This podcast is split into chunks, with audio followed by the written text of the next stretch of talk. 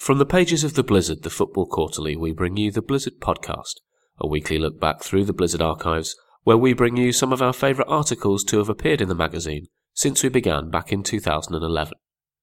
In episode 22, we bring you Tour of Duty by Davidde Corran, first published in issue 3 in December 2011. Against the distant rumbling of artillery guns and the howl of military helicopters flying towards the front line, the roar of the 20,000 strong crowd was starting to rise in frustration. At one end of Saigon's oppressively humid Cong Hoa Stadium, soldiers struggled to contain locals furious at a half-time score of Australia 1, South Vietnam nil. It was November 1967 and, with a ground war being fought in the south and a bombing campaign in the north taking almost 250,000 lives, the Vietnam War was fast approaching its awful peak. There, in the centre circle of the Cong Hoa, Stan Ackerley stood alone playing keepy-uppy with a football. Seemingly oblivious to the riot in the stands, the Australian midfielder was an island of calm amid the chaos. That was the sight that greeted the Socceroos' 46 year old team doctor Brian Corrigan as he walked out of the changing rooms at the start of the second half. As Ackerley juggled the ball, Corrigan noticed that the Australian was singing to himself one of the less than affectionate rhymes the local population had come up with about the Australian soldiers in Vietnam. Hop do lee, cheap Charlie, will not buy me Saigon tea. With such a ludicrous scene playing out in front of him, Corrigan found himself wondering, what the bloody hell are we doing here? That question had been raised over and over again since the idea for the tour was first broached. In early 1967, the Australian military in Vietnam had begun to use football as a vehicle to bridge the cultural divide between themselves and the local population. Keen to build on that, Australia's Department of Foreign Affairs decided to send a team to compete in a friendship tournament to celebrate South Vietnam's National Day. It would be contested by the friendly Southeast Asian and Pacific nations of New Zealand, Thailand, Malaysia, Singapore, South Korea, Hong Kong, South Vietnam, and Australia. The Foreign Office, though, was mostly alone in its enthusiasm for the idea, with one Australian broadsheet running an editorial the week before the tournament declaring it was, quote, not the time or the place for such a tour. While the players themselves were mostly too young to appreciate the situation into which they were about to be dropped, some of the senior members of the Socceroos backroom staff had concerns. Some of us thought it was like waving a red flag at the Viet Cong, wrote Corrigan in his autobiography, The Life of Brian. But the Australian government was convinced. So, on a warm spring evening, the Socceroos boarded a flight to a war zone. Flying into Saigon's Tan Son Nhut airport, Australia soon realised just how difficult the tour was going to be. I think at the time it was the busiest airport in the world, said the forward Ray Baartz. Military aircraft taking off here, there, and everywhere. I think we were all surprised by the scale of it. To land there was a fairly daunting experience. Along with the military planes, Stan Ackerley remembers it being the first introduction the players had to the notorious South Vietnamese military police. At the airport, there's two airstrips, military and civilian, said Ackerley. When you come in, they've got the military, and you see all these fighter jets lined up, and you may have to hold up while these fighter jets take off. And then when you go into the airport, all you're seeing is military, and the biggest military you see of the lot is what they call the white mice, the Vietnamese military police. If being greeted by the machinery of war weren't enough, worse soon followed. We got to the team hotel, which was called the Golden Building, if you can ever imagine that. And it's a ramshackle bloody place, said Corrigan his voice tinged by exasperated irony. As we're walking through, the Socceroo striker Attila Abonyi yells out, That's strange. Why are they bringing us in through the basement? But it was the main entrance. The seedy, run-down lobby was only the beginning of the problems. When Ackerley went upstairs to his room to put his luggage down, he reached out to switch on the light. There was, though, no switch, and he was flung across the room as he grabbed a naked live wire. Only good fortune and the quick response of Corrigan saved the former Manchester United youth team player from serious harm. Further down the hall, there was more consternation when Abonyi found he would be sharing his room with a large gecko.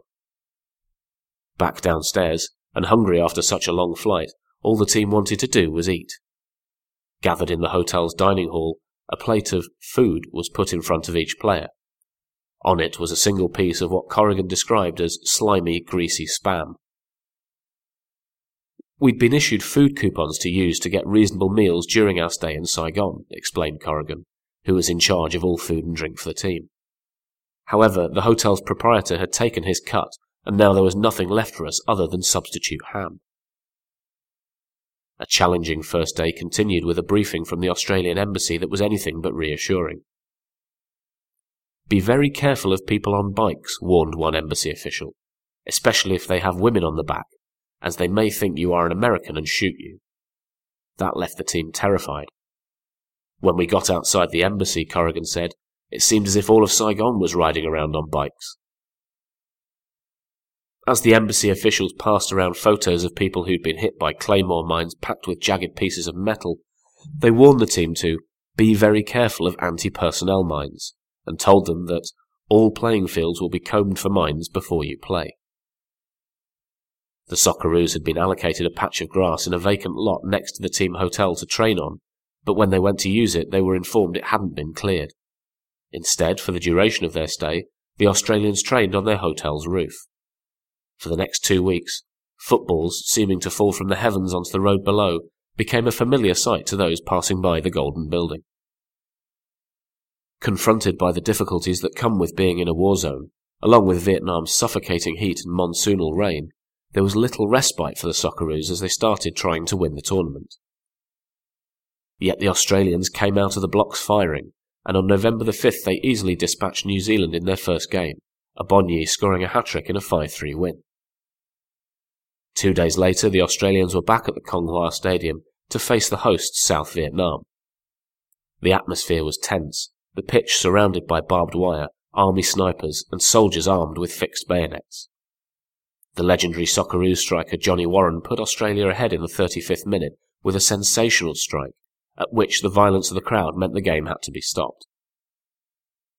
I remember looking over at the bottom end with all the trouble, and then looking over to the tunnel, Ackerley recalled with a laugh and I thought, I can sprint that. It was all going on. There was no mucking around with the tear gas. It's not just because the crowd was very patriotic, but because they were such big gamblers or were about to lose all the money they just put on their team. The South Vietnamese president, Air Vice Marshal Nguyen Cao Ky, went into the home side's changing room at half time to try and stir them to victory by offering the players money if they turned the result around. It didn't work, and the Australians held on for a 1 0 win. An easy 5 1 victory over Singapore in their last group game, Abonyi scoring his second hat trick of the tournament, meant Australia topped their group and booked a meeting in the semi finals with Malaysia. That match was also marred by controversy, police and military personnel storming the field after a Malaysian player kicked the winger Tom McCull as the Australian was lying on the ground following a tackle. A brawl developed, with security forces required to restore order. A frustrated Australia struggled to break down their opponents, and it wasn't until the 27th minute of extra time that the deadlock was broken by Baartz. Australia's opponents in the final were a strong South Korea, who'd dispatched South Vietnam in their semi-final. By that time, the general population back home had started to take notice, with the Australian Broadcasting Corporation broadcasting the games live on radio and newspapers around the country reporting the action. One story that ran in the Australian papers the day before the final revealed that, in a misguided attempt to help motivate the squad, the Australian Soccer Association had told them that if they won the final they'd be allowed to keep the team tracksuits as a reward. At a time when players went almost completely unpaid for playing for the national team, the offer only patronised men who were already making great sacrifices. Meanwhile, Corrigan chanced to bump into a childhood friend among the chaos of wartime Saigon. It's an experience that remains with him. Sitting in a returned and services league club in Sydney some 34 years later, Corrigan looks morose when the topic of his good friend Jack Blomley is raised. That's a terrible story, Jack, he tails off and pauses for a while, thinking, staring into the distance. Eventually he starts to recall how, years after they'd attended boarding school together in Sydney, the two friends were reunited. Johnny Watkiss had a fractured fibula, he says. We had to go to hospital to do an x-ray, and there was nobody to come and pick you up or anything like that. There was just no liaison, so we got a bus. We got down to the hospital, walked in the door, and in the courtyard here's Jack Blondley. He's my idol, and he's standing there, and I thought, oh, fancy seeing him. And he says, get down, you fool, they'll zap you. Zap who? They're all around the place. He was quite off the twist. He was quite convinced he was going to be killed, quite convinced he was going to be killed by a Viet Cong sniper. So I said, How do you do? Here's my mate, I'll introduce you. And he interrupts saying, How are you getting back? I tell him in the bus, and he says, Don't go in the bus, they'll zap you. I've got a driver, we'll take you. As Corrigan and Watkiss headed into the radiology department, the two friends agreed to meet once the x-ray was complete. The x-ray, though, never happened. In the middle of a war, the hospital was far too busy to deal with the needs of an injured footballer. It was a mistake to think they even would, Corrigan says. I mean, you could imagine the bloody x-rays. You've got people blown in half, and Johnny Watkiss walks in with a broken leg. So, with the afternoon wasted, Corrigan and Watkiss got into Blondley's car and headed back to the Golden Building. He takes us in his Jeep, and we get to this huge five way intersection, and he's saying to the driver, Don't stop, don't stop, recalls Corrigan. The problem wasn't just that military trucks hurtle through the chaotic intersection, but the anxiety of the Vietnamese military police who manned the guard post there. If they ordered a vehicle to stop and it didn't, they would fire a warning shot into the air. If the vehicle still didn't stop, the next shot would be aimed straight at the driver. We started getting to the intersection, Corrigan says, and the poor old driver is sweating, and he said, I've got to stop or the white mice will shoot me. Jack pulls out his gun and puts it to the driver's head and said, If you stop, I'll kill you. The car approached the intersection and, inevitably, a military policeman told them to stop. When they didn't, he raised his gun into the air and fired. The car kept driving. A military truck with wheels almost the size of a man glanced just past Corrigan's backseat window but they made it through. The military police didn't fire again, and the four men arrived at the team hotel safe but shaken. That sort of behaviour wasn't unusual for Jack Blondley, though. During an R&R break with his wife in Singapore, Jack was unable to sleep. Even in safety, he went to bed clutching a gun beneath his pillow. It's not hard to see how the boy from Tumbarumba in rural Australia picked up the nickname of Jack the Quack. While it was meant with affection, it highlighted the psychological breakdown that befell so many in Vietnam. Corrigan convinced Jack to come watch the team play in the final against South Korea. He came at lunchtime before we played, and the fellas all said to me, Who's this idiot? Who's your mate? And I said, Give him a chance. He's a really good guy. Jack's just all wound up. The Australians arrived at the stadium to find that the local fans who'd been so hostile a few days earlier were now fully behind them because the Vietnamese loathed the South Korean soldiers, who were renowned for their brutality. Things didn't start well for the Australians, Lee Yong Kyun putting the South Koreans ahead in the first minute. But the Australians rallied, and after a seesaw affair, it ended 3 2 to the Socceroos.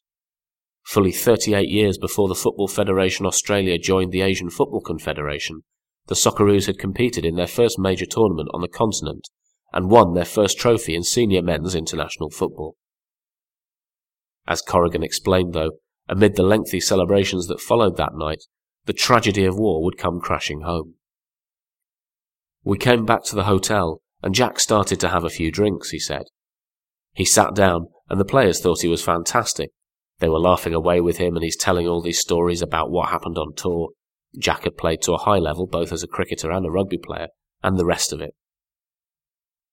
As the evening went on and the team continued to celebrate, Corrigan noticed his old friend had disappeared. I thought, that's strange. I can't see anybody in the building, and I know he hasn't gone outside the door.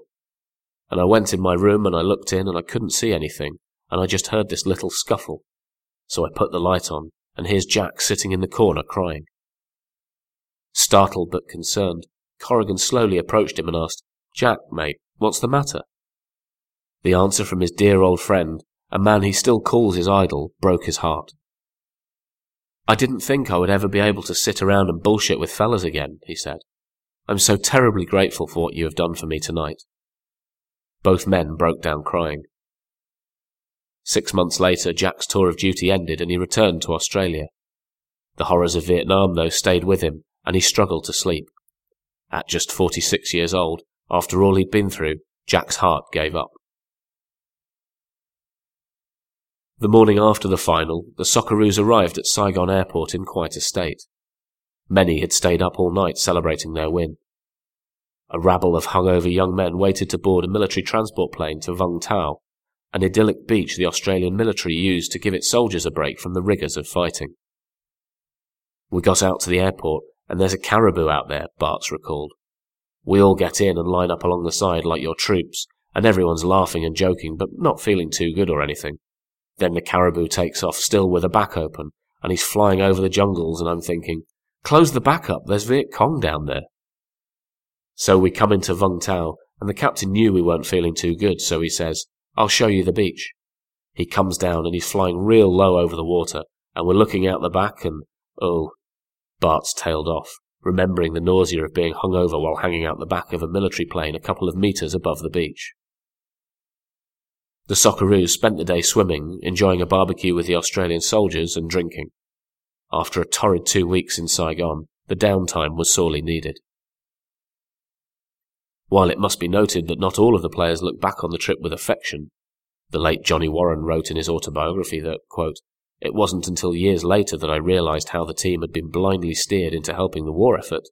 The tour did have one positive effect.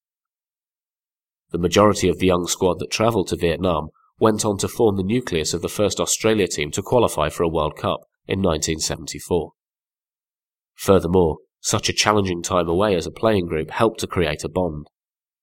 There's no doubt about it, no doubt that spirit carried over into the World Cup in 1974, said Corrigan. I can never ever remember problems between any of our players on that tour, or on any other tour that those boys were involved in, said Baartz. The support and harmony and the mateship that was there was just something to be believed. I think because that tour was so tough, the conditions were so hard, the team bonded together and supported each other so much that it laid the foundations for the Socceroos spirit that carried on to 1974 and onwards. It might not have been what the Australian government had in mind when they decided to send the Socceroos into the heart of a war, but the 1967 tour of Vietnam left its own unique legacy. That was Tour of Duty by Davidde Corran, first published in issue 3 in December 2011. Also in issue 3, Igor Rabiner on the decline of Spartak Moscow and their coach Oleg Romantsev, Shaul Adar on how nationalism has shaped the rise and fall of Beitar Jerusalem, Tim Vickery talks to Mario Zagallo and Tostão about 1970 Pele and Brazilian style, and our Greatest Games feature looks back at Denmark 4 USSR 2 in the World Cup qualifier at Idrettsparken in June 1985. Issue 3, like all issues of The Blizzard, is available on a pay what you like basis at theblizzard.co.uk. Digital downloads can be yours for as little as a penny apiece, while print editions start at £6 plus postage and packing. Subscription options are available, and you can also find us on the Kindle and Google Play stores. The Blizzard podcast is published weekly on Wednesdays, and you can subscribe through iTunes, SoundCloud, TuneIn Radio, Stitcher.com, and a range of other audio outlets. If you have any comments, feedback, or perhaps a request for a future episode, you can email us, podcast at theblizzard.co.uk, or you can find us on Twitter at blizzard, B-L-Z-Z-R-D.